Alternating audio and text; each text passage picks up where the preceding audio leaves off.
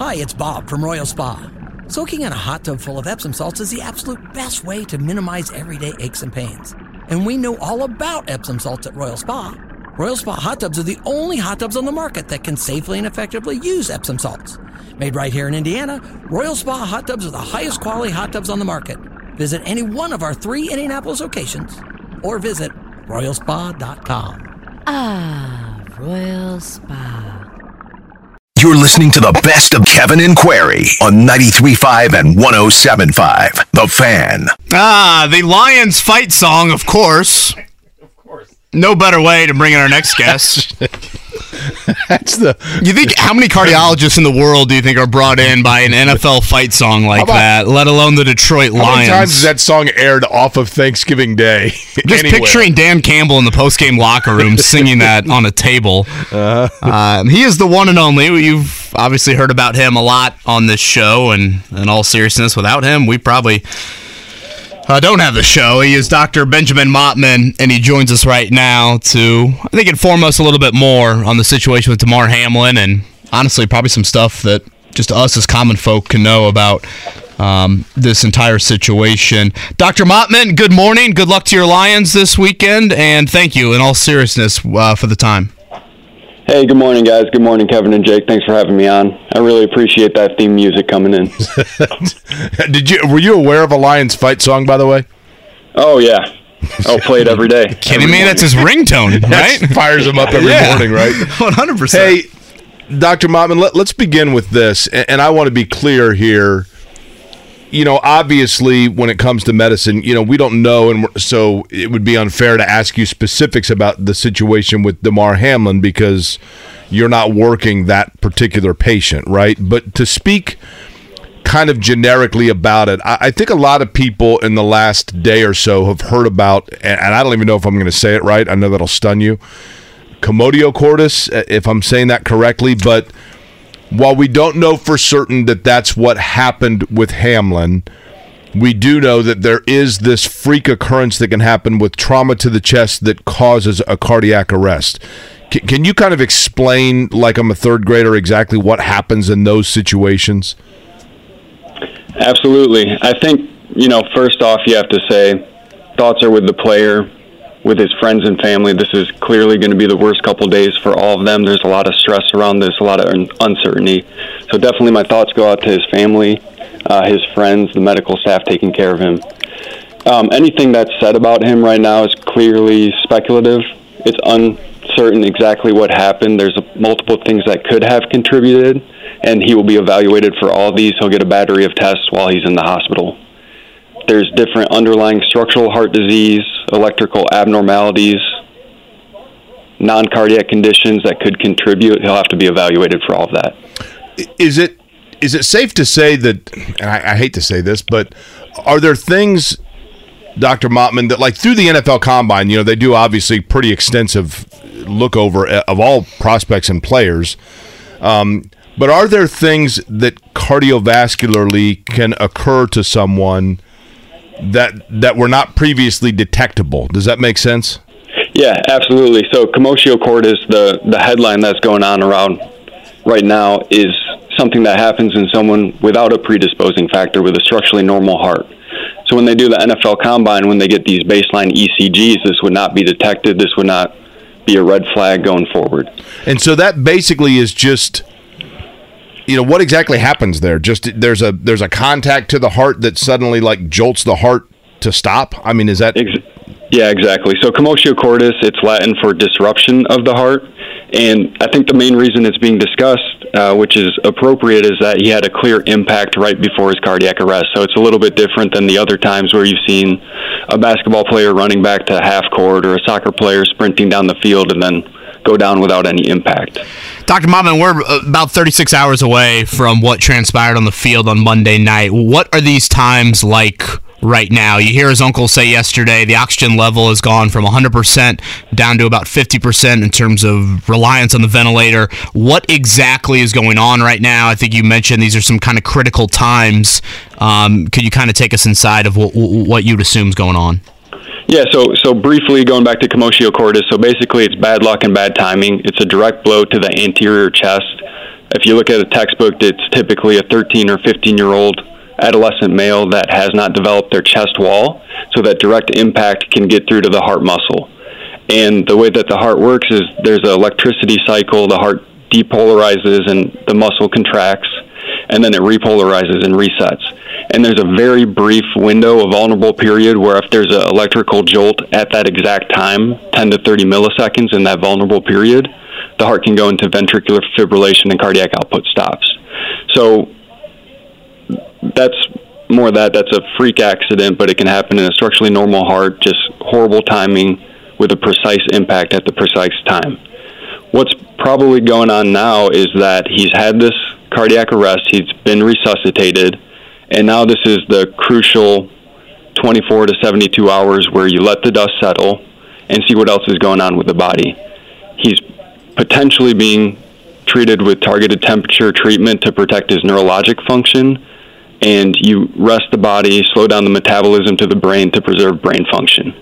And then it's trying to see are there other complications coming up uh, throughout his hospital course. So it's a it's a time that requires a lot of patience, a lot of time for the dust to settle, but it's incredibly stressful for uh, friends and family. So would it be fair to say maybe the bigger concern right now is what's going on neurologically and less heart? Absolutely. If he's stable hemodynamically, if his blood pressure and heart rate are stable, then the whole focus goes on to what is his neurologic function long term, and that takes time to sort out.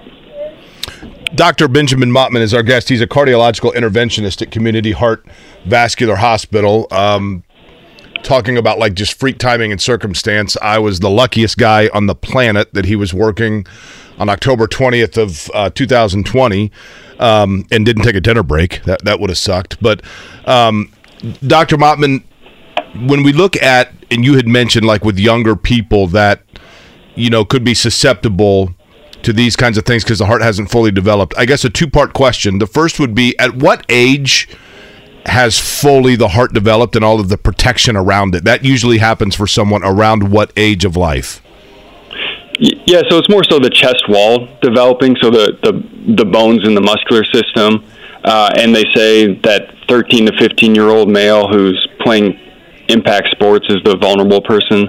Um, once that chest wall, once that musculoskeletal system has developed, and that protects the heart more. So by 18, so, so not necessarily right? heart function, but more so the chest wall. Right. Okay. So, so with that, uh, just with youth sports in general, have you started to see more of? You know, we hear people talk about defibrillators and CPR. I, I was curious, and I thought to myself.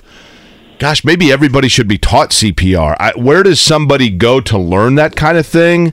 Uh, you know, defibrillators, how long have those been around and what exactly do those do in terms of being preventative in case this happens on your local soccer, baseball, football field? Yeah, no, it's a, it's a great point because this is a freak accident. Uh, this is not something that someone's predisposed to, so it's good for everyone to have knowledge about CPR. And basically, if this happens, if this is what happened, and someone goes into ventricular fibrillation, their cardiac output is zero. So you have to maintain their cardiac output by adequate and early CPR to get perfusion back to the brain. And then, so that treats the mechanical process going on, pumping the blood. You got to reset the electricity of the heart, and the only way to do that is with an AED or automated external defibrillator. I, I think everyone involved in child sports should have some knowledge of CPR. Um, looking at resources this morning, uh, there's cpr.heart.org where you can type in your zip code and try to find some places that have classes for general population. A lot of the classes that came up were at YMCA's and fire stations. Uh, there's redcross.org with a training tab that you can go to. And then if that's too tough, even just YouTube is a phenomenal thing. You can YouTube CPR, get some basics on that. And Dr. Maatman, when this situation arises, the reality is that you know questions come from every angle, right? People start speculating about a, a million different things. I guess the the question that I would have for you is when you see you know, or is it possible, I guess, when you see 10 different patients that come into the community heart vascular hospital under cardiac distress, is it possible that there are 10 different causes in 10 different cases? I mean, is is cardiology still kind of are there aspects of it where it's still the last frontier? Yeah, so a cardiac arrest, it, it typically you go down your triage algorithm what's to what is the most dangerous thing that you have to immediately correct? Is it heart rhythm issue? Is it a heart pump issue? Is it a blood flow to the heart from a heart attack issue? And there's certain things that you cannot delay, so you always recognize those first. You know, blood clots in the lungs, things like that, that emergency room physicians are trained for. You rule those out, and then you have the dust settle for a couple days, and then you do additional testing down the road to try to recognize it. But there, there's multiple things that can cause cardiac arrest. Dr. Maatman, last one for me, and appreciate the kind of as the general public, what can we do when we're at an event that you know obviously does not have the medical staff on site like an NFL game does? Um, just from a heart check standpoint, uh, you know. I'm, I'm sitting here at 33 years old. I'm sitting sitting here thinking to myself, "Gosh, do I need to start doing this on a on, on a on a somewhat frequent basis?" You know, at, at what age and, and, I guess what steps can people take to, um, you know, try and get ahead of things, if at all possible, from a heart check standpoint? So certainly the best medicine is preventative medicine, so maintaining a healthy diet and a healthy lifestyle. The recommendation is 150 minutes of cardiovascular exercise per week. You can break it down however you want 50 minutes three days a week, 40 minutes four days a week. Just get to that 150 minutes. Fast walking, um, elliptical, lightweight training, things like that. And then have a primary care doctor, someone that can check your cholesterol panel on occasion, make sure you don't have any predisposing risk factors for coronary disease. Uh, Mark, you had a question about the game this weekend, right? Your lines are going to be the Packers, right? we don't want the Packers getting in the playoffs. The Lions will beat the Packers. Boy, that's that, bold. That is definitive. What I don't know is what Seattle versus uh, Rams, what will happen in that game. I was going to say, you might need to sing the Rams fight song earlier in the day, right? yeah, exactly. To make sure that your Lions are still playing for something? We need Matthew Stafford to come back and help us out. Nothing like Baker Mayfield right here for Dr. Maatman. Yeah. Uh, all right. So, again, number of places. I think that the two important things here Doc, if you will. Number one is probably it's never a bad idea for anybody to take CPR and just learn it because you never know. I mean, you could be at the mall where somebody needs CPR, and there are a number of resources where you can find that information. And then also 150 minutes of cardio a week, you said, right? Absolutely. All right. Um, all right. Well, we appreciate it. And as you know, I. I am always grateful for the fact that I text you well about 150 minutes per week actually, and you usually respond. So it's it's very much appreciated. I've been praying for you, Doctor Maatman. yeah, I forgot to tell you, I'm switching my cell phone next week. All right, thank you guys, much appreciated. Go Lions. Dr. Benjamin Maatman, cardiological interventionist at the Community Heart Vascular Hospital on the northeast side of Indianapolis. Uh, redcross.org. I mean, like you said, you know, fire stations around town, but I know that there's a lot of people out there that will look at that and say it's a little bit of a too much of a taxing process to do that. So fire up YouTube from a CPR standpoint and um, see if you can have some understanding for if and when those events do arise. And again, you don't have the medical staff on site for that. Potentially, you can help out and save a life.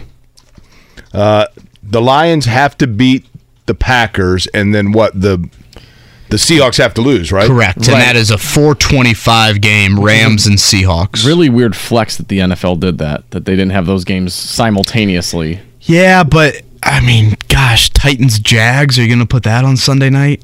Well, that's at least like there's no, you know, you, there's no other aspect to it. It's either win or go home. Whereas the Lions could be eliminated by Sunday night if the But if the, the Packers Seahawks still have lose, to win. win. And I think that's the appeal. Right. Of like Lambeau Sunday night football, Aaron Rodgers has got to win this football game to get in the playoffs. No can, thanks. Can you play that Lions fight song again? That's Oh. kind of fun, isn't it? Was that Orlovsky that you just did? yeah, kind of. The Detroit Lions fight song. I was at a Lions Bears game in Ford Field, and a guy comes out and sings that song every time they score a touchdown, which isn't very often. I was going to say We gotta get does- Maatman to do does- that he at some doesn't know point. the lyrics yet, right? There's I'm picturing. Dan Campbell at the first team meeting at training camp saying, "We all need to memorize this fight You song." know what? We mocked. Down the field, a Lions team that will not yield. They will not yield. And when the blue and silver wave, What year did you- you stand and cheer the brave. Like 1948. Yeah, I was gonna say, yeah. Game with honor you will keep before the your Ford family owned the Nothing Lions. beats the Bengals fight song. Now, do we want to know the um, the Colts draft scenarios for the week? Yes. I mean, I find that to be very pertinent right now. Uh, the Colts could draft anywhere from three to six, okay? Currently, they're slotted fifth. To get the number three pick, you would need a Colts loss to the Texans, and you would need wins by the Cardinals and Broncos. The Cardinals are playing the 49ers, the Broncos are playing the Chargers. So, so you need say this again. So to get the third pick, Okay. you need a Colts loss to the Texans, and you would need the Cardinals to beat the 49ers, the Broncos to beat the Chargers. I don't think either of those teams are playing for like an absurd amount of of home field, so we'll see how their the resting goes for the 49ers and or Chargers. To get the fourth pick, you need a Colts loss and one of those two teams to win.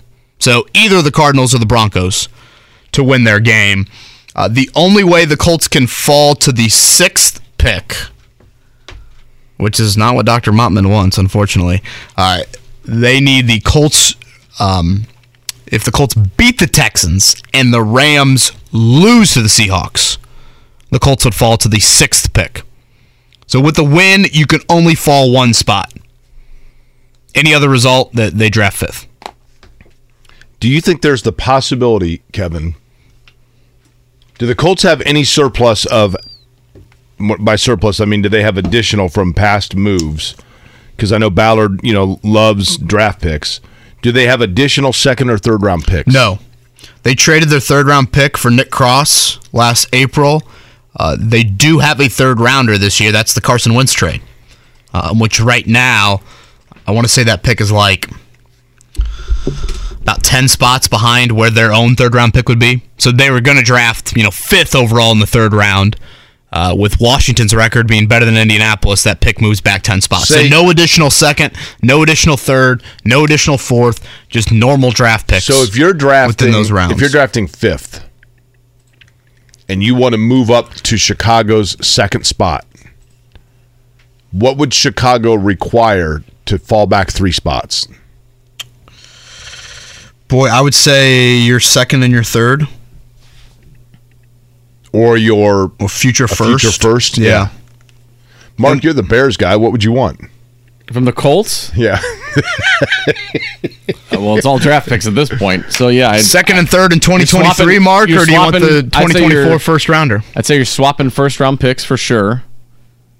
I mean, because there's a whole breakdown of like how much value is each draft pick. So I would say I guess it you're depends swapping on- first round picks. it probably depends on what other people are offering you, right? Right. Like if the Raiders come in and they're offering you like their first round pick and Davante Adams, I'm sorry, I'm taking the Raiders right there. And and that's the thing about the Bears where they are potentially in such a golden situation. If it if this draft is now looked at, Bryce Young and CJ Stroud are the class of the quarterbacks. And you have got to get to that level if you want one of the two elite guys.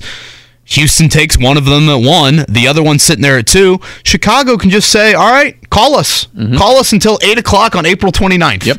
Whenever the draft starts, and they're going to get a king's ransom for that number two overall pick. And I, I and I do think it's worth pointing out. We'll see how the Bears view Will Anderson from Alabama, uh, the defensive end who's been heralded for several years. Um, he seems to be kind of the the defender. I know some people have pointed to Jalen Carter from Georgia, who did not have a great semifinal game. Uh, but that's the beauty of the position Chicago is in currently. And for what it's worth, Chicago can still get the number one pick, right, Mark? yep, yep. Pretty much, I think the Texans have to beat the Colts and the Bears have to lose to the Vikings. And About it. Did you guys see the Vegas line on Colts Texans? Spiro Ditas on the call, by the way, in case you missed that. I'm going to say actually, you know what? I did see this. The the Colts were given the lower probability of win, but they're like a four point favorite, right? Something like that. Any guesses, Mark? Yeah, I want to say the Colts are like I'll say four and a half. Two and a half for the Colts. Two and a half point favorite over the Houston Texans. On a Whether it's audiobooks or all-time greatest hits, long live listening to your favorites. Learn more about Kisqali Ribociclib 200 milligrams at kisqali.com and talk to your doctor to see if Kisqali is right for you. Whether it's audiobooks or all-time greatest hits, long live listening to your favorites. Learn more about Kisqali Ribociclib 200 milligrams at kisqali.com and talk to your doctor to see if Kisqali is right for you. Wednesday, we are halfway through the week. Our next guest is probably not totally disappointed that the Colts are now like 90% the way through the year because it has been one for the books, no question. But he joins us each and every week, Stephen Holder from ESPN.com. And um, Stephen, we'll begin with this. I heading into this game against Houston, you know, there are so many different ways to look at the way this game could unfold. And I don't mean the game itself. I don't think anybody's overly worried with what the result's going to be, except for for the draft stat, the draft position, right? But um, do you notice kind of a different tenor in the locker room of guys when some are playing to solidify themselves, some are tr- trying to put the pieces on a final contract? I mean, uh, how, how does a team handle it differently than when everybody's playing for the same thing, which is like a, a playoff push, if you will? Yeah, I I really think in recent weeks, and I don't know if this specifically answers your question, but I, I will tell you this. In recent weeks, I noticed kind of a difference uh, in this team, and, and that difference was I think the results started mattering a little less. You know what I mean? Like, you just didn't feel like there was anything at stake for them. It, it's not anything anybody said. It's not anything anyone did. It's just a it's a vibe. It's a vibe that you get when you're in the locker room every day. I know what it feels like. I've been in locker rooms for 20 years, you know, so you, you know what it feels like when a team feels like they're they have something at stake, and this has not felt that way for a very long time. I would argue, okay, I would argue that it hasn't felt that way since Frank Reich was fired which is why I will continue to argue that that had the opposite effect than was intended. Frankly, it just didn't. It didn't really spur anything. It it it, it sent a message that wow we suck. so anyway, I I don't know if that answers the question, but I, I just haven't felt like this team was playing for anything meaningful for a very long time, and I, I thought the effort was still okay until the last couple of weeks. I think the effort has waned, but but yeah, this it just didn't feel like there was anything at stake for them, and you know maybe maybe they knew that they just weren't good enough. I don't know. Steven, I've been saying for probably about a month now, the season for me has kind of transpired from most disappointing in the Irsay ownership era, which is about 25 years, to the most embarrassing. Um, And now it's these weekly embarrassments, particularly into throughout December, that we're seeing. And, and frankly, no unit defines that more than the offense. And the offense stinks, but it's coming like a little bit more into the forefront, Stephen, of like, this is a historically bad NFL offense. Not just like Colts franchise bad. If you look at recent NFL seasons, this is one of the worst offenses you will find. And now I sit here and think, is it more is all of it personnel related like again i'm trying to like place pieces of the pie in where the blame is and i come down to it and think outside of maybe running back i don't look at any of the position groups and think they're even close to an average unit in the nfl Yeah, you know it's funny because there have been a lot of bad quarterbacks on a lot of teams, right? And and so so I say that because they haven't gotten very good quarterback play, right? And and that's been a constant throughout. But I think it's still really hard to pin it all on that, which is I'm I'm kind of agreeing with you is what I'm saying because uh, it's really easy and and and neat and kind of convenient, right? To just say, well, I mean, they need a quarterback upgrade, and it'll be fine. But we said that before, right? I mean, that's what I was tweeting this the other day, telling people like, don't keep making the same mistake, man. Like you got to learn from this as a fan, and hopefully the Colts do as a team, as a as a leadership of of the leadership of that team. You have to learn from this, and I think the lesson right now is it's it's a lot of things. It isn't just the quarterback. It isn't just oh we fire the coach. Nah, it, if it was that simple, okay, we wouldn't be seeing what we are seeing. I'm not saying they would be winning, but it's like you said. I mean, this is absolutely this is humiliation on a weekly basis, a complete and utter humiliation. It is disgusting, absolutely disgusting. Not, it's the worst I've seen. I, you've been here a lot longer than me. This is my tenth season, but I, this is a this is a low point. I never thought I'd see this franchise at. You know what I mean? Like I, I just they just don't do this. 2011 happened. I get that, but we understood what happened. Yeah, preseason expectations were different. Yeah, I this is a low point. I I really had a hard time ever envisioning for the Colts as a franchise. I agree with you. Just just to make the point again, historically bad offense and not something you just fix by plugging in a quarterback. And at, at this point, As best you can, walk us through your expectations post game on Sunday. Um, final gun goes off around four o'clock. We know that Frank Reich's fired, so we know that over the next few weeks they'll have a head coaching search. Do you expect to hear from Jim Irsay post game? Um, technically, Chris Ballard's under contract, so it's not like you need to make any announcement on the general manager front if you're keeping him. If you're firing him, of course you have to, but if you're keeping him, you don't need to say anything publicly.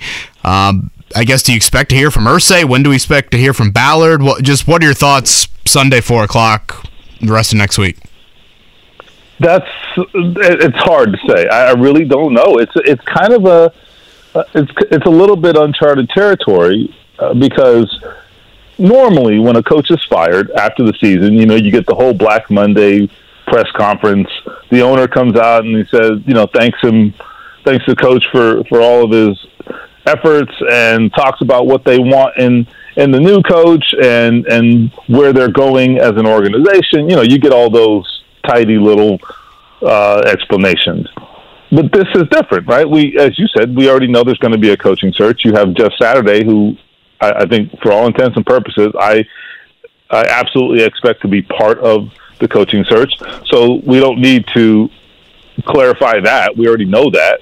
Um, but I, I, I, it's like you said, there is no necessarily a um, a need or an expectation of Jim Irsay coming out and talking. I wish he would because we have lots of questions, right? Like tons of questions. Uh, Chris Ballard, I would say this: you are required as an organization the uh, the the general manager or chief decision maker is required to talk at some point after the season. So I anticipate hearing from him. It may not be immediate. I was gonna so say people- typically that's what like Yeah. late next week. I feel like he, he, Yeah, usually waits a few days. Yeah, so so that won't happen immediately. I think we also are. I think I believe Jeff Saturday. He's the coach. I believe he's required to do a press conference the following day as well. So that's going to be an awkward dance there. So it's going to be a lot of awkward questions and awkward dances, and that's why I think the argument is very strong for the owner to come out and talk because a lot of these questions have to be asked of him. I think awkward questions is the perfect segue to allow me to speak because I have exactly one of those, Stephen. I know that's shocking That's to you. that's like your wheelhouse. Yeah, man. the years change and yet they all stay the same. Fo- follow me here on this reverse psychology. When when Jim Irsay named Jeff Saturday the interim coach, there was a ton of backlash. Uh, probably, I think, to the point of surprising Jim Irsay, truthfully. Yeah. And it has not gone well. I, I mean, it has not gone to the level that Jim Irsay was able to prove people wrong. Does that actually, in an odd way, increase the possibility that Jim Irsay doubles down and considers Jeff Saturday long term? No, it's not reverse psychology. Actually, it's it's kind of a legit question. Not that I want to encourage you to ask, you know, reverse psychology questions, but There's no encouragement needed, Stephen. true, very true, very true. Uh, look, I I will tell you this. I see a very headstrong individual right now when I look at Jim Irsay. and I see I see a guy who has made moves that he felt conviction about, and the opinions of others have not mattered very much. Okay, I mean, uh, and that goes back even to Carson Wentz. I'm not saying that no one wanted to move on from Carson Wentz. That's not true, but I, it was not necessarily like the the slam dunk decision, right? I mean, it was a little complex, but it was never complex for Jim Irsay. It was like this guy's got to go. Period. And and that's fine. I, I, don't, I didn't have any big issue with it at the time. I mean, I understood the the, the issues there, right? I understood. But but my point was, or my point is, uh, this has been how he has operated really now. You know, for almost a year, um, he has been very, very uh, determined. You know, to do what he feels is is correct in his estimation. And I think, you know, to your point, Jake, I, I don't know that he does it out of spite necessarily and says, "Oh, well, I'll show them," but he's just been very much um, willing and has had a track record in the past year of acting on his um, I don't know if impulse is the right word, but his convictions. Let's put it that way. And and that's where I think the the possibility of Jeff Saturday returning is actually very real. Again, he's Stephen Holder at ESPN.com with us here on the Payless Liquors Hotline. Colts and Texans. Mercifully, the season will come to a close Sunday at 1 o'clock. Um, Stephen, I guess I'll start here. Where has this team improved under Jeff Saturday? And with your answer, does that say more about Jeff Saturday or more about Chris Ballard? Hmm.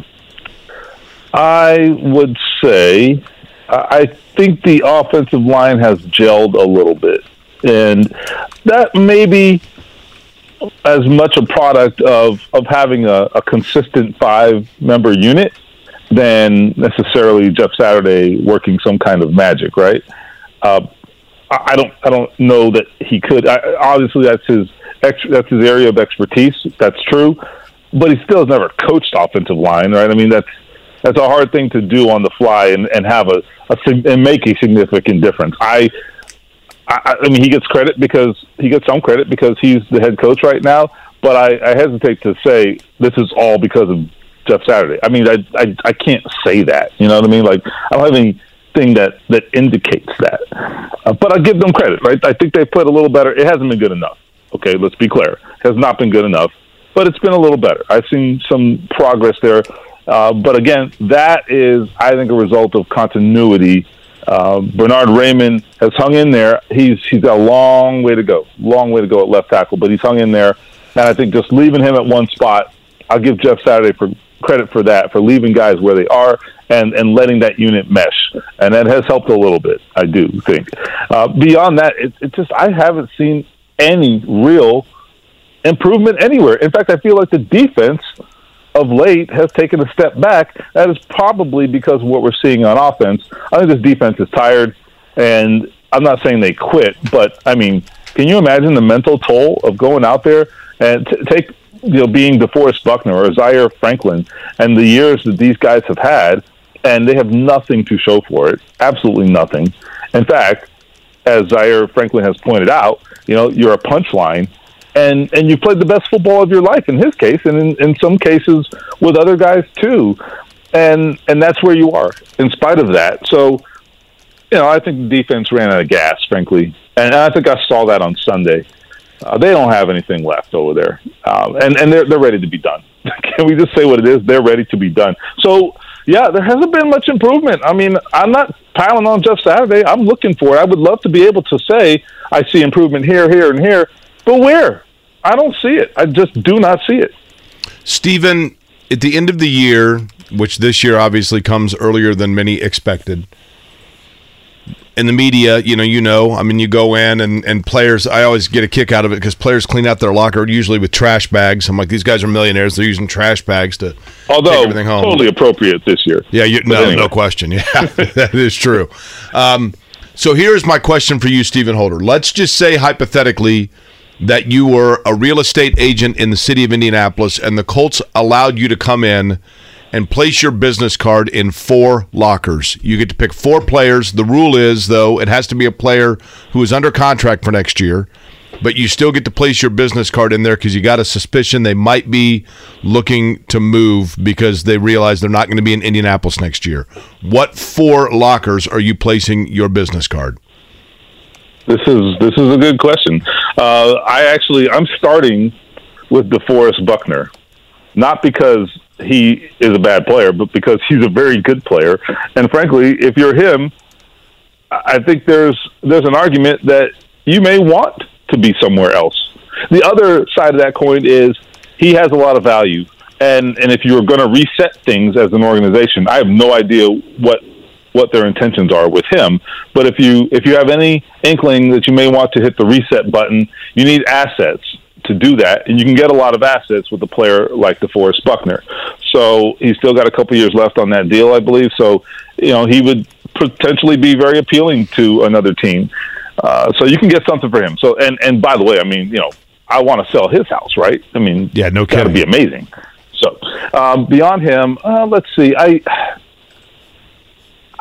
I I think they're higher on Ryan Kelly than people think, but but Ryan Kelly at at at his salary level and production, uh, I think he's I think his future is in question. Let's put it that way. Uh, I don't. I'm not going to say anything stronger than that because I can't.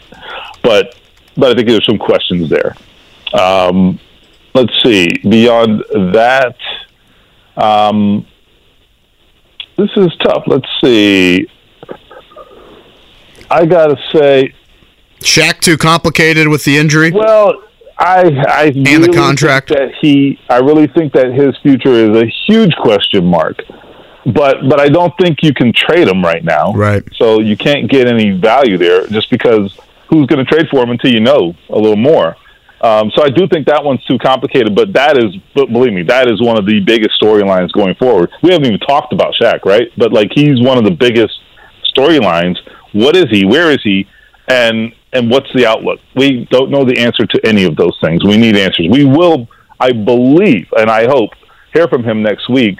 Uh, so stay tuned for that. Um, um, I guess I'm struggling on the last two, but I mean, you're not going to go by the quarterback room and drop him. well, well, yeah, but but I mean, I, yeah, it's true. Matt Ryan, yeah, but I mean, he's under contract. But like, come on, right? Nick So, yeah, I Foles? guess I am. I guess I am. And I won both of their houses, by the way. Yeah, you're right. Foles is under contract. I forgot about that. For, I totally forgot because you know I think in my mind, like a lot of people, you're thinking, okay, well, those guys aren't going to be here. They're already gone. yeah. exactly. Which is yeah, but as a realtor, yeah, I want to sell those houses. Yes. Um, Steven, Mark asked this question in the YouTube chat, and I think it's worth pointing out. He goes, "If Chris Ballard talks to the media next week, does that mean he's returning?" Um, I, I would say no for these reasons. If I'm not mistaken, didn't Ryan Grigson hold his season-ending press conference and then get fired like three weeks later? Right. So J and I were talking about this the other night.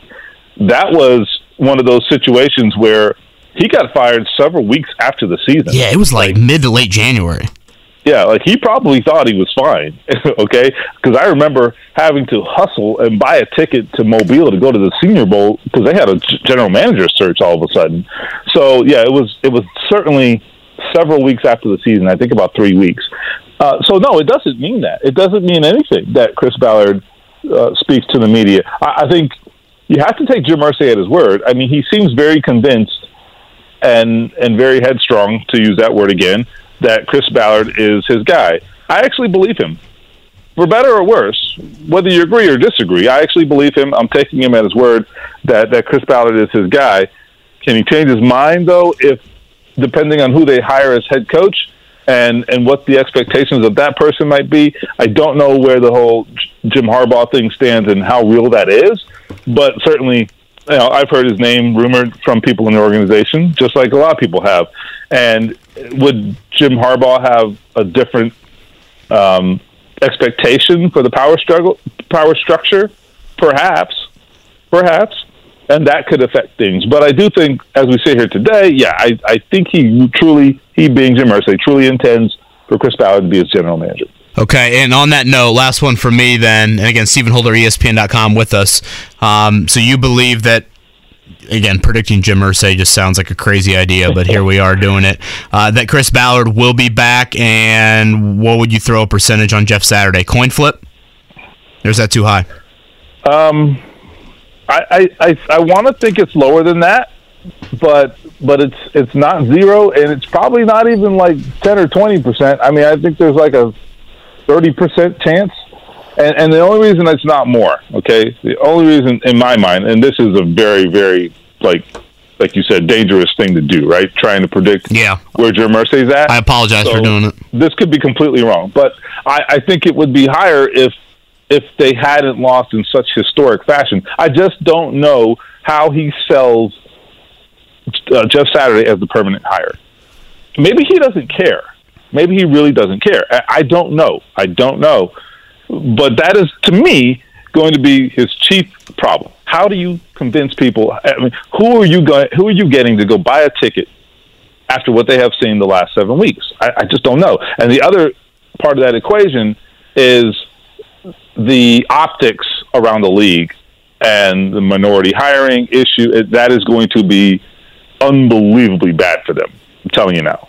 So we'll see how that goes. Stephen, yesterday I had pointed this out, and I think, and understandably so, uh, I respect people's kind of like shrug of the shoulders to me on this because maybe I wasn't clear on it. And I, you know, we don't know this answer, but I wanted to run it past you because you do cover the league beyond just the Colts. Um, if, and I think it's safe to say at this point that Cincinnati and Buffalo are not going to make up that game, right? Like Cincinnati and Buffalo, it would appear that way. Yeah, they're going to play a 16 game schedule, and everyone else will have played 17. I, I, I totally respect that. However, if, and I think this is still a possibility, if that means that in the AFC the playoff seeding defers to winning percentage, and Cincinnati and Buffalo have identical records, and they face off against one another in the playoffs, would either team not have a legitimate argument in saying, wait a minute, we, we were denied the opportunity here to get home field over the other one because of a terrible circumstance, albeit. But how do we determine where that game is going to be played? Because there was a the ultimate tiebreaker was right there, and and then that unfortunately, you know, understandably went away. How would they determine that? Yeah, I mean, I think they'd have to go to the tie-breaking procedures. They'll do that before the playoffs even start, right? I mean, that's how the seeding will. The seeding has to be determined before the playoffs start. So they'll go Right, to the right. tie-breaking procedures, and they'll it'll be sorted out before the playoffs start. Now, to your question, would one or the other team have a legitimate gripe? Well, sure, they would. Uh, I- I don't think they would go to the mat on it, right? I just don't feel that way. I hope they would not. I- just don't know how you resolve it. It, you know, had this happened, we, we had games canceled uh, the last couple of years with COVID. We've had some issues there, and they happened early enough in the season that they were able to to sort of make them up. Uh, but you know, week 18 or week 17, uh, I, I just don't know what the options are. You know, it's I, honestly to have to make the game up is probably uh, a, a worse outcome for those teams. You know, to have to play that extra game at, at the last second like that, it might be a worse outcome to have to do that than have to deal with whatever you know the the seedings, whatever dilemma the seedings create. You know, or disadvantage there. So I, I just don't know. I think that the problem's going to be the solution is just not a is not something they may even prefer. So maybe they just let it, you know, let sleeping dogs lie on that one. I guess.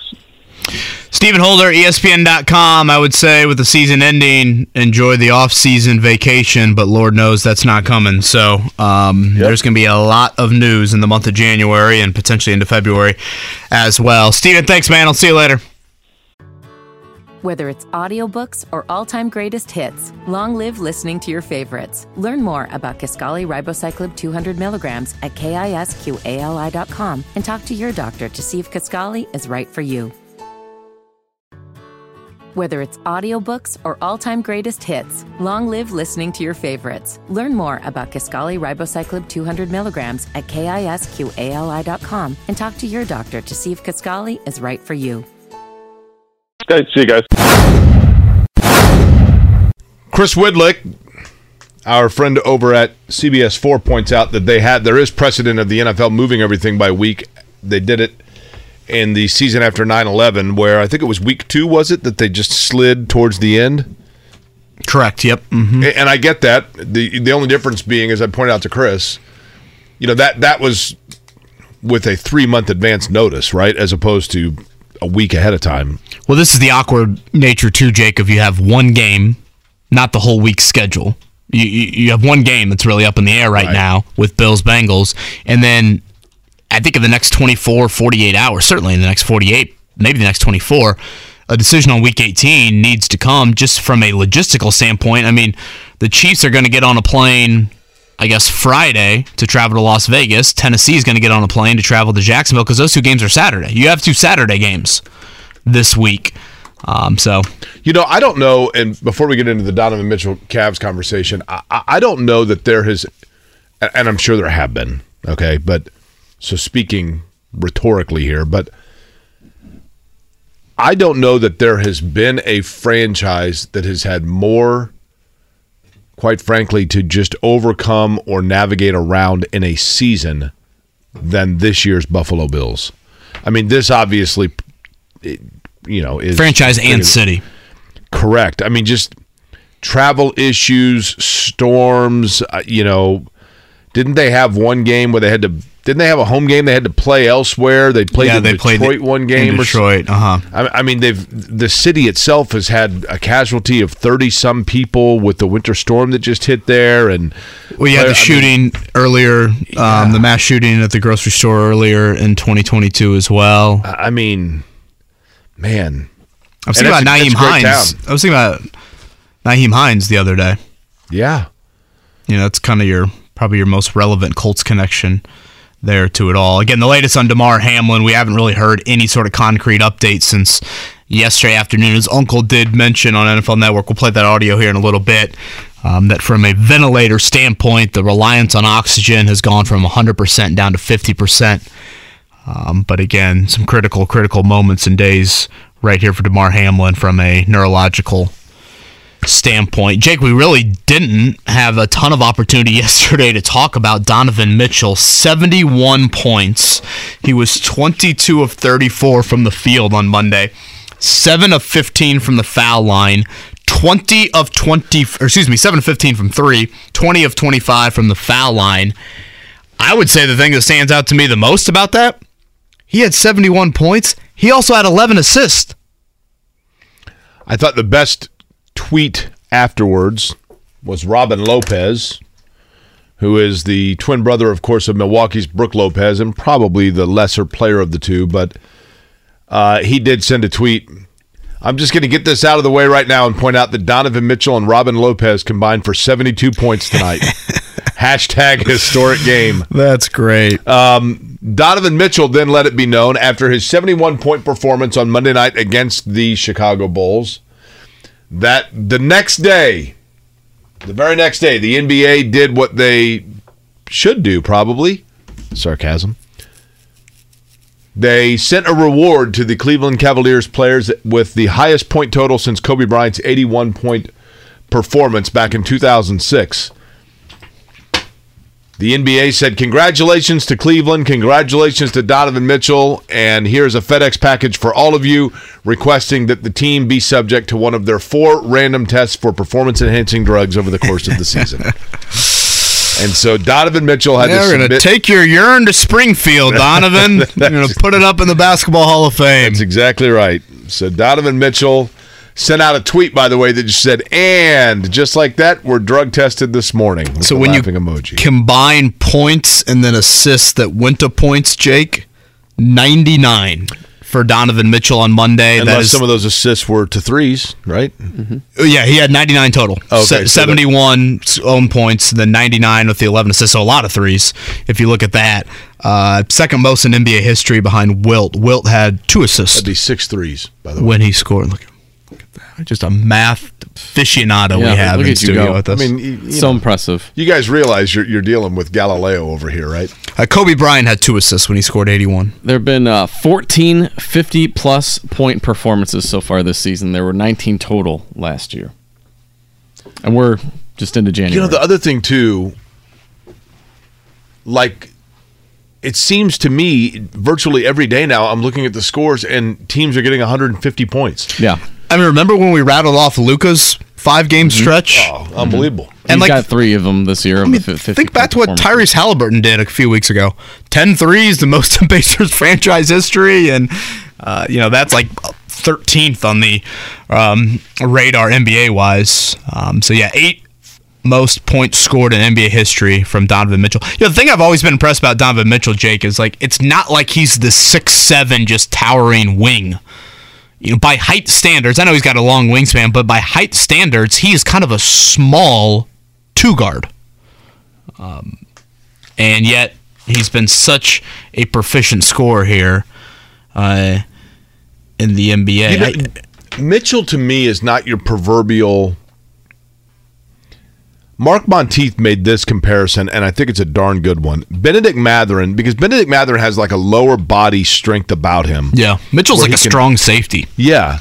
And, and so Bennedict Mathurin reminds me of like a Jimmy Butler because he's kind of a post you down creative on the low block when not I mean obviously he's a good outside shooter but he can score in various ways in the mid range. And Donovan Mitchell, I don't know that there's another player like him, right? He he just kind of because he doesn't blow you away. But when he gets going offensively, he's a lightning in a bottle guy. He- He's they aren't the exact same body type, but a little bit of Dwyane Wade in him. That's fair. Because for that same reason, right? Dwyane Wade's another one that you knew Mitchell probably better shooter. if the spark went off, you knew that with Dwyane Wade, you know, here it go, here it comes. Did I ever tell you that my brother was at a wedding that the Lopez brothers were in? Really? I mean, you want to talk about two guys walking down the aisle that are going to turn some heads. Now, so who got? So my brother went on a mission trip with um, a group of people from Zionsville, Okay. and one of the women within the mission trip, she married a guy from Fresno who was very good friends growing up with the Lopez's. Really? How Now, that? they- is that their hometown? Obviously, yeah, Stanford, They're Stanford, guys, right? Yeah. Uh-huh. Um, you know that Sterling K. Brown? And Robin's got the hair, right? The wild hair. Correct.